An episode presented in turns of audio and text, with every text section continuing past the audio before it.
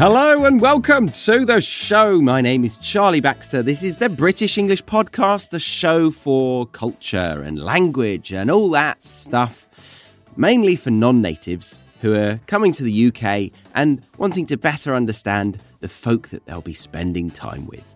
Um, I am British, but currently I live in Australia.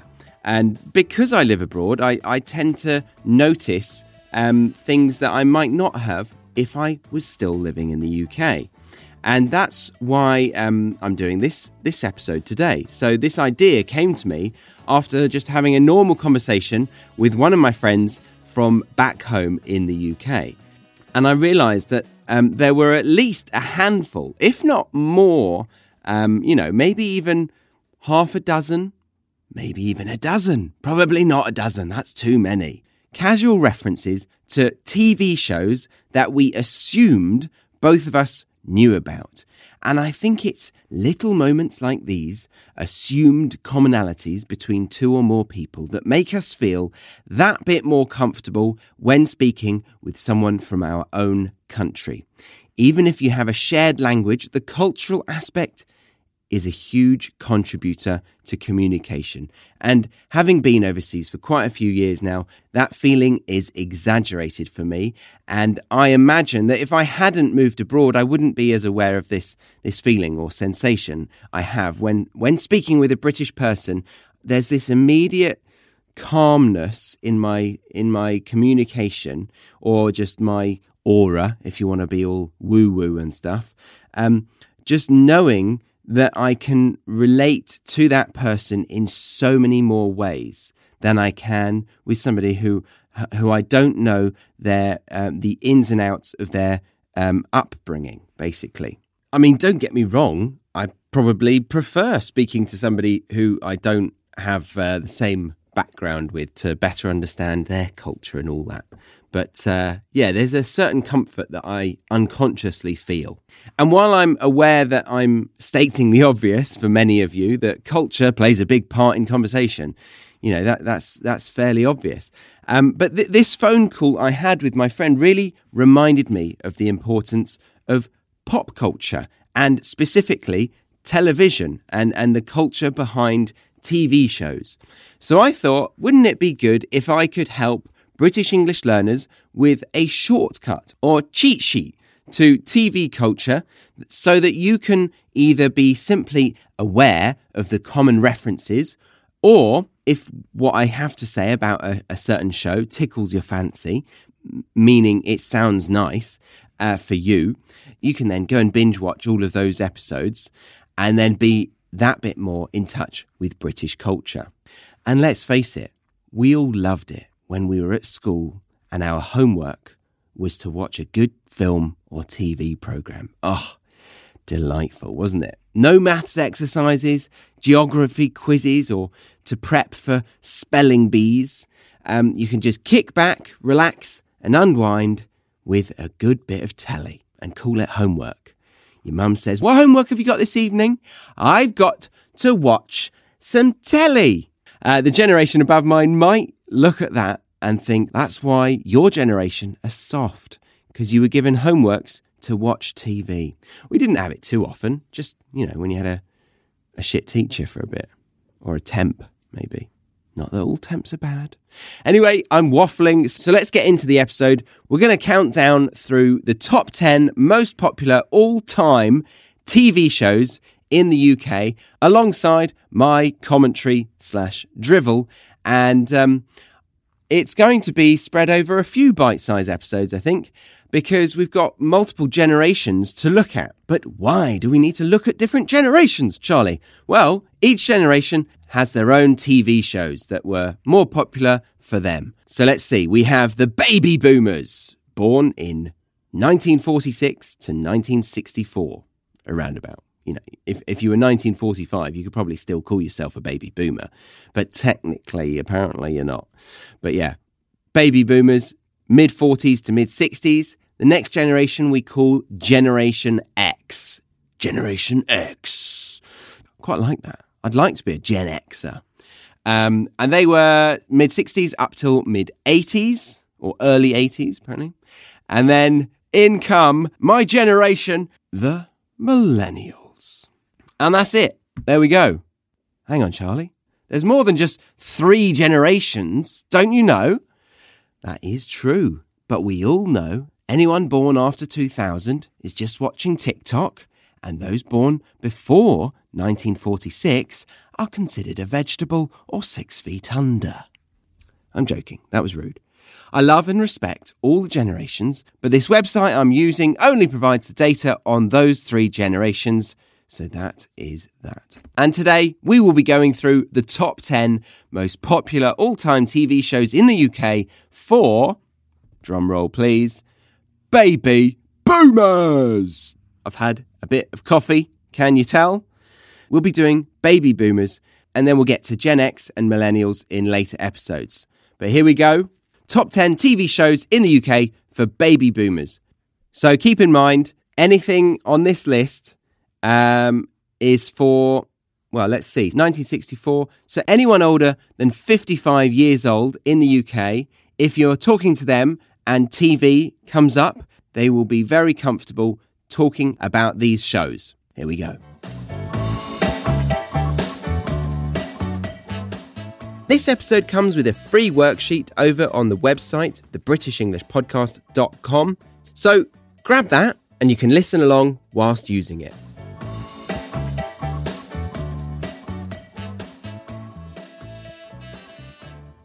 Coming in at number 10 for British baby boomers is Fawlty Towers. Fawlty Towers. Now, I'm tempted to assume that you've seen this show before, but my one to ones and weekly speaking classes with my podcast's Academy members helps um, me gauge what is and isn't common knowledge across the world. And uh, yeah, I reckon that uh, not everyone would know what Fawlty Towers is. So here we go. John Cleese was the main man you'll want to associate with this show. And um, I mean, you might just want to Google him, but if you don't know of his work, like Fawlty Towers, then maybe you'll know of his voice uh, through um, Shrek. He was in Shrek. Um, he was also in Harry Potter. He was the ghost called Nearly Headless Nick. And he also featured in a James Bond film called Die Another Day. Uh, but yeah, so he is probably one of the most famous comedy actors in the UK that is still alive. And Fawlty Towers and Monty Python were the things that got him famous, really. So he's a personality that everyone in the UK should know. And he was the face and brains behind Fawlty Towers. Uh, there are other people I should technically mention, but I'm here to give you the non native cheat sheet to our pop culture and not an extensive revision list. So I'll be cutting corners. So it was broadcast in the late 70s, Fawlty Towers was.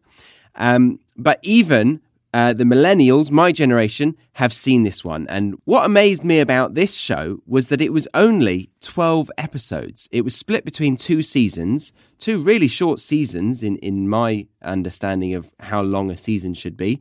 So, six episodes per season, just two of them and it's um, it's so famous.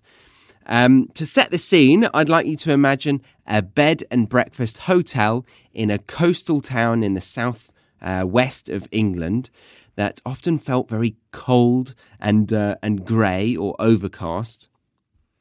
Which, coming to think of it, is a little odd, as that part of England is is more likely to get slightly less gloomy weather. I wonder if they filmed it somewhere else actually. Let me let me just check. Oh, okay, so yeah, they filmed it uh, near London or in the Greater London area, and nothing was actually filmed in the southwest of England. Okay, yeah. Um, and it also says they were so keen on every script being perfect that some episodes took four months to complete the script, and they required as many as 10 drafts until they were satisfied.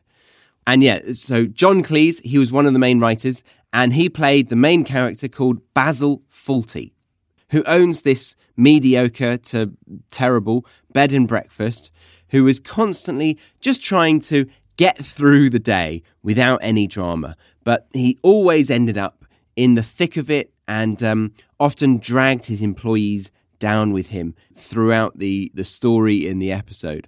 And thinking about it, all he was trying to do was to save the day without letting his wife in on the problems at hand. The main characters I hear often getting a mention uh, were Manuel and Basil. Um, Polly was also another main character, as was Sybil. Sybil was uh, Basil's wife.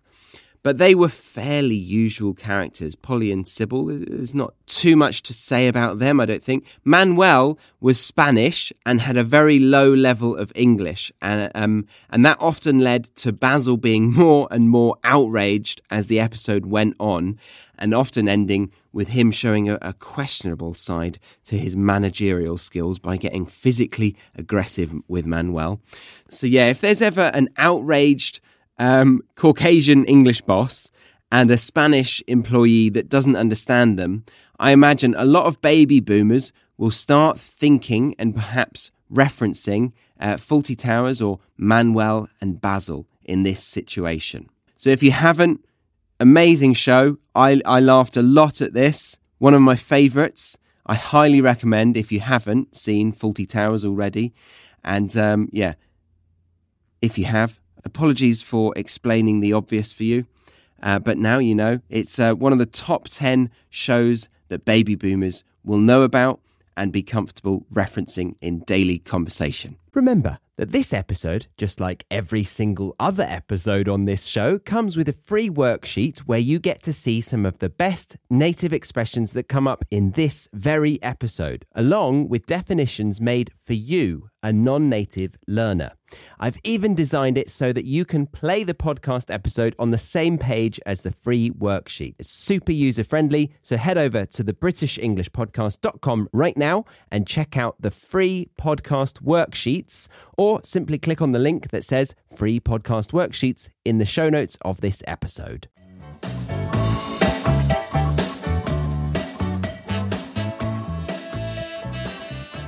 Remember, if you want transcripts of this podcast, then head over to the website and get a huge amount of video lessons, pronunciation practice, quizzes, assignments, bonus content, and much, much more that will ensure you get comfortable using the advanced language in these episodes. Then head over to thebritishenglishpodcast.com.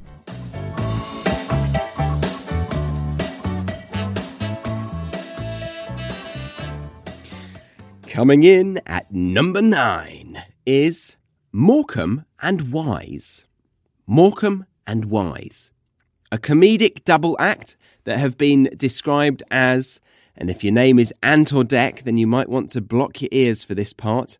They have been described as the most illustrious and the best loved double act that Britain has ever produced. My dad, uh, being a baby boomer, has always referenced them, and I never really get them or appreciated why his references were quote unquote funny. Uh, of course, being his son, it's partly my duty to find his jokes embarrassingly unfunny. Uh, but I imagine his generation will get any reference to Morecambe and Wise. In fact, I'm going to watch some of their stuff now and report back to you. So hold on. Okay, so hmm, it's a bit dated for me to enjoy, to be honest. I laughed a couple of times after watching 15 minutes of their best bits. Their TV stuff seems to mainly be sketches, and I might need to explain this. So, sketch comedy comprises of um, a series of short, amusing, five to 10 minute scenes, and they're performed by a handful of uh, comedians or comic actors. And the scenes are often lightly scripted, but then heavily improvised, meaning they make the story up as they go. And audiences seem to enjoy it when the situation becomes too random or unplanned for the actors to the point where they start to crack a smile and break out of character.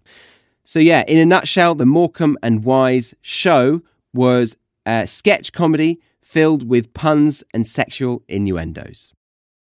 Coming in at number eight of the top 10 most popular all time TV shows in the UK for baby boomers is Open All Hours. Honestly, The name of this show didn't ring any bells for me. However, after pulling some footage up, this was definitely on in the background at some point during my um, upbringing. And looking at some of the stuff on YouTube is actually making me want to rewatch it properly because some of the scenes are absolutely hilarious. David Jason, who I'd say is a bit of a national treasure, I believe he got an OBE, um, which stands for an Officer of the Most Excellent Order of the British Empire. Bloody hell. I sound like an imperialist, don't I? I wonder how you can get an OBE. Um, let me see. Well, it says here a British order of chivalry rewarding contributions to the arts and sciences, work with charitable and welfare organisations, and public service outside the civil service. So, people who get an OBE are either very talented or very selfless in the eyes of the Queen. I'm going to rephrase that. Who else has an OBE? Okay. J.K. Rowling, David Beckham, Frank Lampard. Okay, fair enough. Yeah, he was a he was a, a good footballer. Uh, Keira Knightley, the actress, and uh, Damon Albarn from Blur. He was uh, he was given an OBE apparently as well. Anyway, back to Open All Hours. Open All Hours, number eight on the list for baby boomers. Uh, the setting of this show is a small grocer's shop. So a small shop that sells fruit and veg which is becoming less and less popular now thanks to the supermarkets. But this small grocer's shop was uh, in Doncaster or Doncaster, which for people from around London is considered as very north. But um, yeah, it's um, South Yorkshire near Sheffield.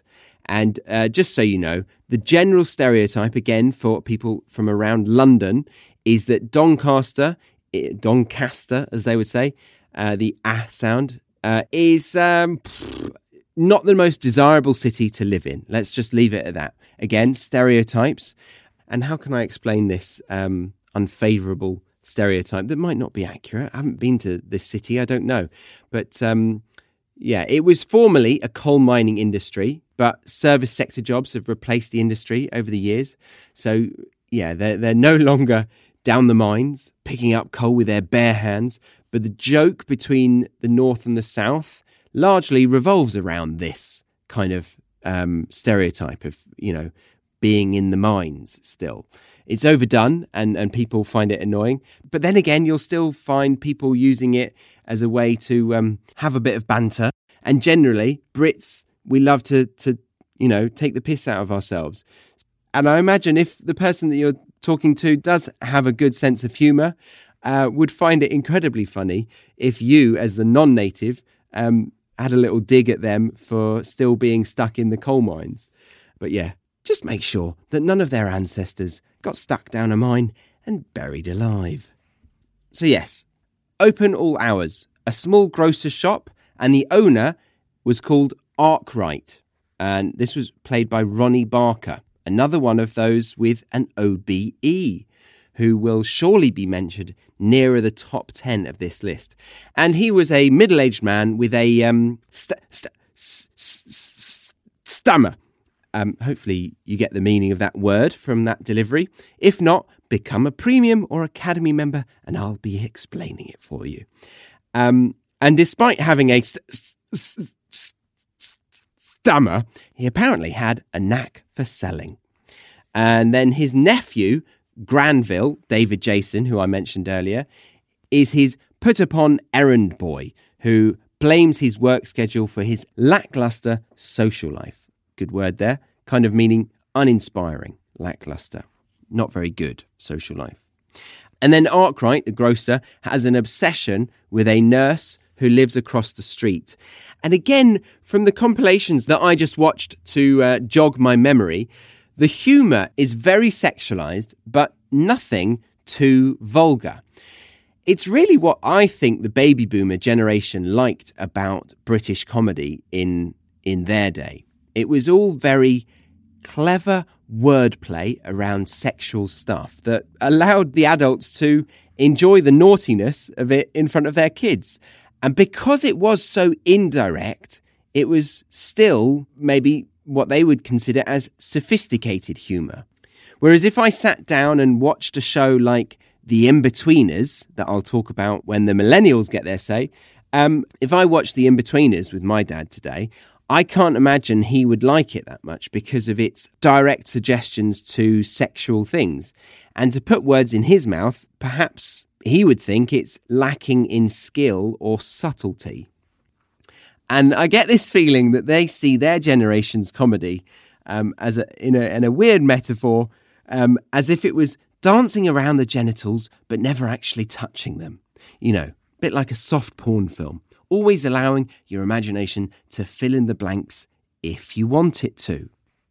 Okay, so that was Open All Hours, and I really recommend it. Um, from what I remember, I found it really funny, and I'd like to rewatch it again.